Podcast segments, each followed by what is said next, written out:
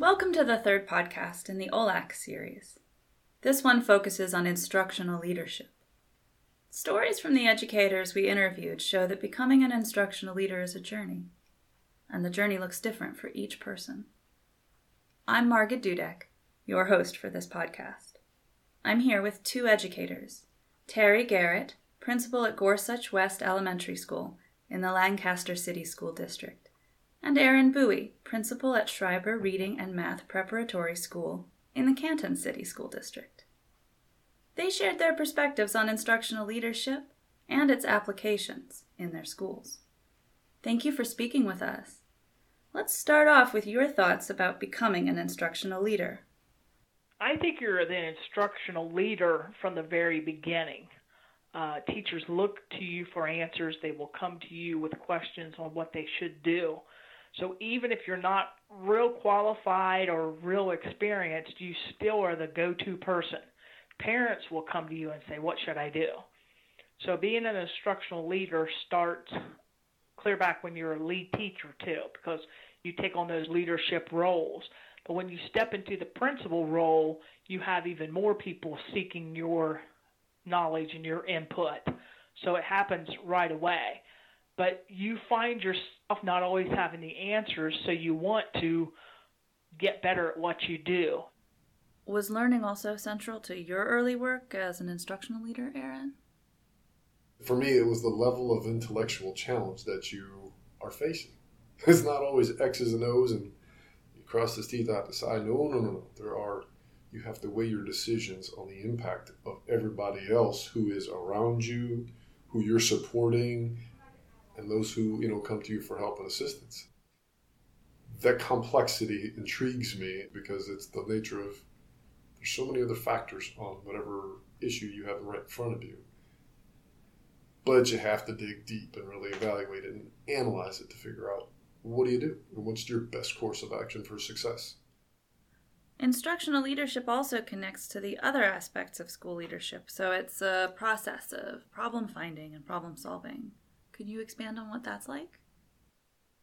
It is a very complex, intertwined sometimes daunting challenge of managing bits, pieces, and components and focusing your energies. Trying to balance students, community, staff, financial resources, safety and security, curriculum and instruction, assessment, data interpretation and analysis, all the meanwhile establishing a culture and community whether it be for the building, the community, students, staff. That's a lot to juggle. Terry, how do you see that complexity? Does it affect your decision making? I um I try to get input whenever I go to make a decision that's going to impact people. I try to get input from anybody that it's going to impact because if I can get support and not always support. Sometimes I have to make a decision, but I want people to understand where it's coming from. Just like tomorrow morning, I'm going to have a staff meeting and I'm going to institute a couple of changes just due to the the school shootings and things like that. It's really kind of non-negotiable. Sometimes you just have to do that as an administrator. But when I'm making changes, whether it be to a schedule or whether it be to duties or um, a change that we're going to do in the building, uh, I try to get input from the stakeholders so that they can buy into it and have some ownership too. Because if I get people on board, the change is so much easier and so much sweeter. It just, it just happens because people will say, "Oh, I understand where she's coming from." Boom. It sounds like sometimes you might involve stakeholders in decision making, Terry, and sometimes you just need to share your thinking with them. I'm wondering, Aaron, do you have any particular strategies for sharing your thinking with your staff or other stakeholders? Everything I do, I have to tie it to something else that we have done to pretty much say we're going to go deeper. We're not doing something different or something new. We're going deeper into the intellectual knowledge of what we're doing because the deeper we go, the better you all can potentially understand what it is we're trying to do and then theoretically, if I explain why we're going the direction we're going, then hopefully it helps you understand the whys, the hows. Could you tell us a little more about the value of explaining the whys and the hows? When you explain why you do something, how you're going to get there, and the direction we're going to go, folks are a lot easier to drive and push and push and push to get there. Do you consider this a top down approach? One thing that I've tried to do is ensure that there is, still is that instructional autonomy within the classroom level. So I set a goal and a target, but I don't have to tell you how to get there. I give you structures and frameworks of how are we going to do it, intellectual foundations that we're building on top of, and I say, okay, here's where we need to be. How do we want to get there? So I try to leave a lot of that classroom autonomy, that creativity that folks and teachers especially need to have to say, all right, here's what we have to do. How are we going to do it? How are we going to do it together? Why do you think this is so important? Because I can tell you how to do it, but then I own it, and it's only me owning it. In lieu of, here's where we have to go. Here's a couple different ways to think we can get there. Here's some, here's the black ice we got to watch out for so we don't slip on. And then here's the things that will give us good traction. There's the salt that you throw down and get us good grip. What direction is going to work best for our organization, our culture, and our students? Wow, I love that metaphor. You help teachers see the black ice, but you let them figure out ways to get traction. And when the teachers figure out solutions, then they own those solutions. Let me turn to you for a minute, Terry. Do you think this works differently when a school confronts major staffing changes? I think you've had that experience, right? Bringing people, I had people come here from eight different buildings. So when you start designing new TBTs, that you know when we came from one smaller building to one larger building, there had there was a year. We're now in the third year, and we're just starting to see some real trust and some real working together and how it's beneficial. Uh, you would have new people sitting around the table that didn't know each other and didn't trust each other. Because when you're a part of a TBT, you have to be able to be honest. You're vulnerable because you're coming in and you're saying, I gave a formative assessment and my kids failed miserably and I need your help. And that doesn't always happen in TBTs or there's not that, that comfort and that trust. So it takes a little bit of time when you bring together people from eight buildings to make up new TBTs to get that trust and to get that um, confidence in one another and provide that help and support to one another. It sounds like instructional leadership needs to address different circumstances at different schools. At one school, the issue might be establishing new TBTs. Um, at another, it might be helping teachers add to their toolkit for helping struggling readers. So, what it looks like might depend, at least in part, on context. It also has its own flavor. For instance, you each have your own way of approaching instructional leadership in light of the particular situations you face. Could you speak to that? I always say, we set the trajectory of our district. We set the trajectory of these students, these children's lives. We know what our current metrics are reading by third grade. If they don't leave us equipped with those skills and the ability or a solid plan on how do you get them there, guess what we just did? We set our district up for failure. We set our middle schools up. We set our high schools up for failure or success.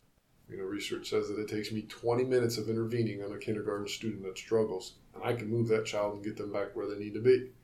45 minutes to an hour for a first grader. Once I get to my second grade class, I'm looking at an hour to two hours worth of time. It sounds like core instruction in the early grades is a strategy that is working for you. So if you don't close those gaps and do that work now, then it's going to take another five years back to close that gap. So when I transitioned and came here to Canton City, it allowed to focus on the instructional components. It really lent itself to say, look, if you can't move students intellectually, if you can't support, encourage, drive teachers to make the right choices, to move students intellectually, then you're really setting a lot of people up for failure. Both of you seem to be saying, though in different ways, that the instructional leader really needs to establish and maintain focus. And maybe that focus ought to be on just a few major aims and a few major strategies. It seems like the leader's clear vision and commitment really set the tone. Maybe that's something that has to be there no matter what the leadership style of the principal turns out to be. Sometimes you have to be the one that kind of steps out there and says, "This, this is this is not right." You know, mm-hmm. something's got to change here. And you know, if you're that type of person, you know that that might be you know what's on your tombstone. She she said it like it was type thing. And sometimes we have to stand on something and we have to say, you know, this is good stuff or this needs to change and that might be our way that that's that's how we're leading. I've done some reading about this idea. I think it's called moral leadership or ethical leadership. Terry, you seem to think that being this kind of leader can also fit with a shared leadership approach. Can you talk some more about that? We may not always have the answers, but we can see that there's a situation and we need to figure out some solutions to it. And as a team, we'll figure that out together. You know, you don't have to have all the answers, but you have to circle the wagons and bring in the people that are with you that can help you find those answers and put new strategies into place, whether it's academic or behavior or, or security or whatever the case may be. When you see the the sharing that would have never happened before, that's when I pat myself on the back and say, you started that sharing.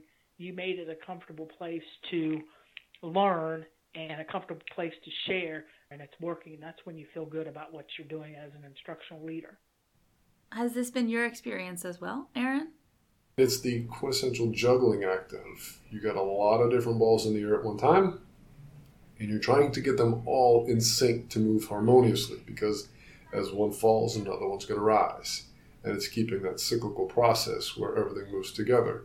I mean, so I mean, it's one of those where borderline impossible, you know, organized chaos. I think I'm hearing that instructional leadership requires you to keep a lot of different groups' needs in mind while also moving instructional practice and academic achievement forward. Do you have examples of programs or initiatives that are bringing the school together around these critical parts of the work? Terry, can we start with you? So we spent a lot of time this year focusing on our PBIS, our rules, our expectations, our consistency. Uh, we're implementing every day a uh, curriculum called Second Step, and it goes through, you know, empathy and understanding and trying to identify your problems and how do you deal with a problem, you know, do you take deep breaths, do you go for a walk, things like that. And then we've tried to put different things in our building in place um, so that kids have different options. We put in cool down rooms. We have stationary bikes in the hallways. Uh, we have pedals under their desk. We have wiggle seats. We have stress balls, things like that. So meeting the needs of the children emotionally and socially has been a real emphasis, and I feel that it has to start with me and my support and – when it, when someone comes to me and says, you know, I want to do yoga in the morning with, with my class, I'm like, go for it. You know, I have to support these initiatives in order to give the kids what they need, and then we can meet their academic needs. Aaron, how about at Schreiber? The true heavy lifting of being a leader of a building is to teach students to read and basic numeracy and literacy I spent a lot of time trying to learn the craft and learn the trade. And over the past two years, that professional development series that we've been doing and that I've completed has opened my eyes.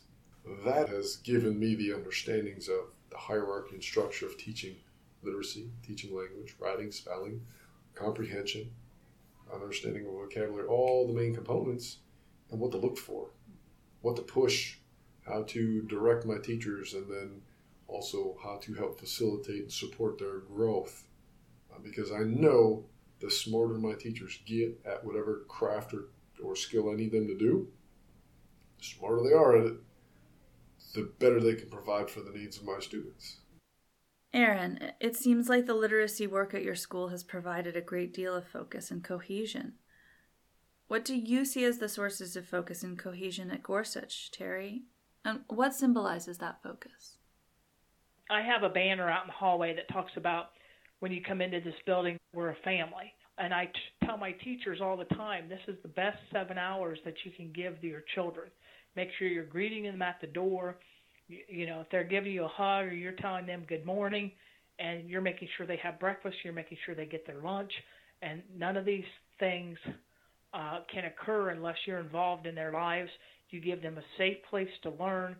You have a family unit where you're working together and and you talk about those situations during that family meeting in the morning those are probably our our non-negotiables make sure you're doing everything on your part to to make it a good 7 hours where they feel safe loved and they can learn Aaron, can you talk a little about the results you're seeing as a result of maintaining focus and building a cohesive professional culture? Our work in our pilot project has, for me personally, been unbelievably beneficial. And I've seen my teaching staff grow with their level of confidence in what they do. I mean, teachers that were, look, I'm, I'm math by trade. Said, well, I'm math and science by trade too, so I go with, I get you. But they're comfortable and they're they're executing in the classroom and knocking stuff out for literacy instruction that I know they never would have been confident to do if they did not have that foundational knowledge uh, and we've been able to push like we have over the past three years now. It sounds like non negotiables relating to instruction and even just how to treat children are at the core of instructional leadership for you both, even though your specific approaches might differ. What do you see as the next challenges facing you as leaders?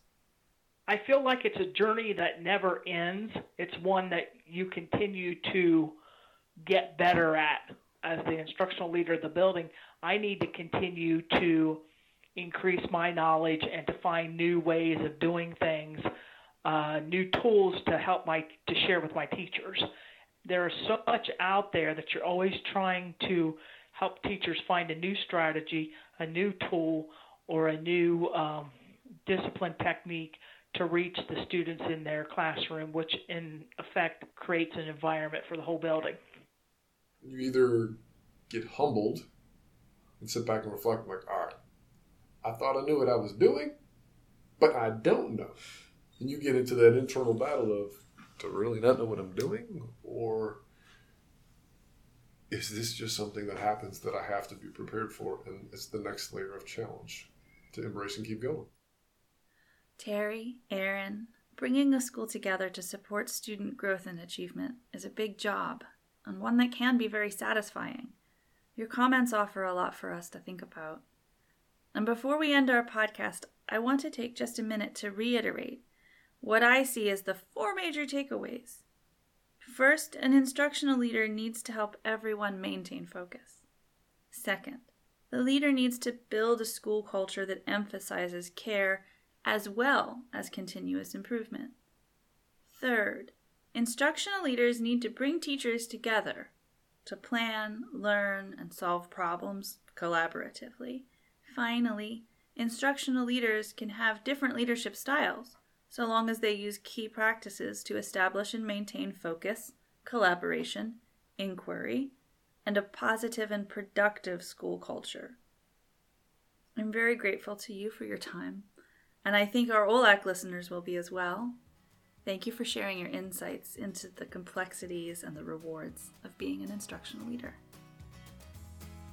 My name is Stanley Dudek. I provide support and technical assistance for OLAC podcasts through the University of Cincinnati's Systems Development and Improvement Center. Credit for our podcast music goes to Expendable Friend, whose musical composition is licensed under an Attribution, Non Commercial, No Derivatives 4.0 international license. Thank you for listening.